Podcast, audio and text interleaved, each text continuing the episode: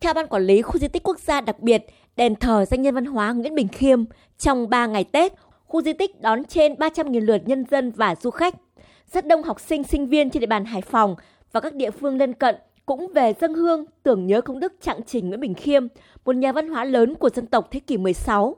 Không chỉ là một nhà giáo có nhiều học trò giỏi, trạng trình Nguyễn Bình Khiêm còn là một nhà tiên tri, bậc hiền triết, là một tác giả lớn, có nhiều đóng góp quan trọng trong sự nghiệp phát triển của văn học nước nhà.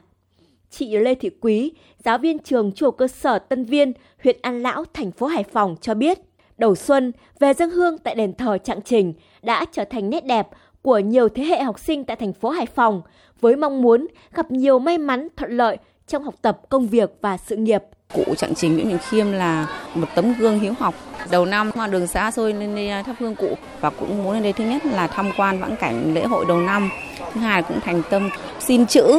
để về cho học sinh và con cái được mát mẻ đầu năm. Các cháu là ngoan ngoãn, học hành sáng trí sáng dạ cũng là giáo viên thì cũng đầu năm cũng muốn các cháu mạnh khỏe một năm học tiếp thu kiến thức tốt và các kỳ thi thì đỗ đạt. Để phục vụ chu đáo du khách trong dịp đầu xuân, Ban Quản lý Khu di tích đền thờ Trạng Trình Nguyễn Bình Khiêm đã chuẩn bị nhân lực, đổi mới nâng cao chất lượng thuyết minh, giới thiệu thân thế sự nghiệp Trạng Trình tới du khách.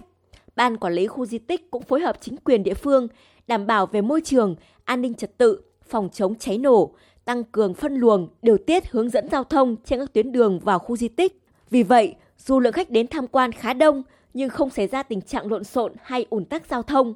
Ông Nguyễn Văn Tái, trưởng ban quản lý khu di tích đền Trạng Trình ở Bình Khiêm cho biết. Hiện nay khu di tích của chúng tôi đang tổ chức thực hiện theo phương án là 30, không thu phí trông giữ phương tiện của du khách, không thu phí tham quan. Và vấn đề thứ ba là không có dịch vụ ở trong khu di tích. Có thể nói đây cũng là một cái chương trình à, rất là đặc biệt đối với Hải Phòng, tạo ra một cái điểm nhấn quan trọng du lịch của thành phố Hải Phòng. Đây nó cũng là điểm du lịch tâm linh đặc thù và cũng xác định để cho du khách tìm về cội nguồn, tìm về đạo học và sự học.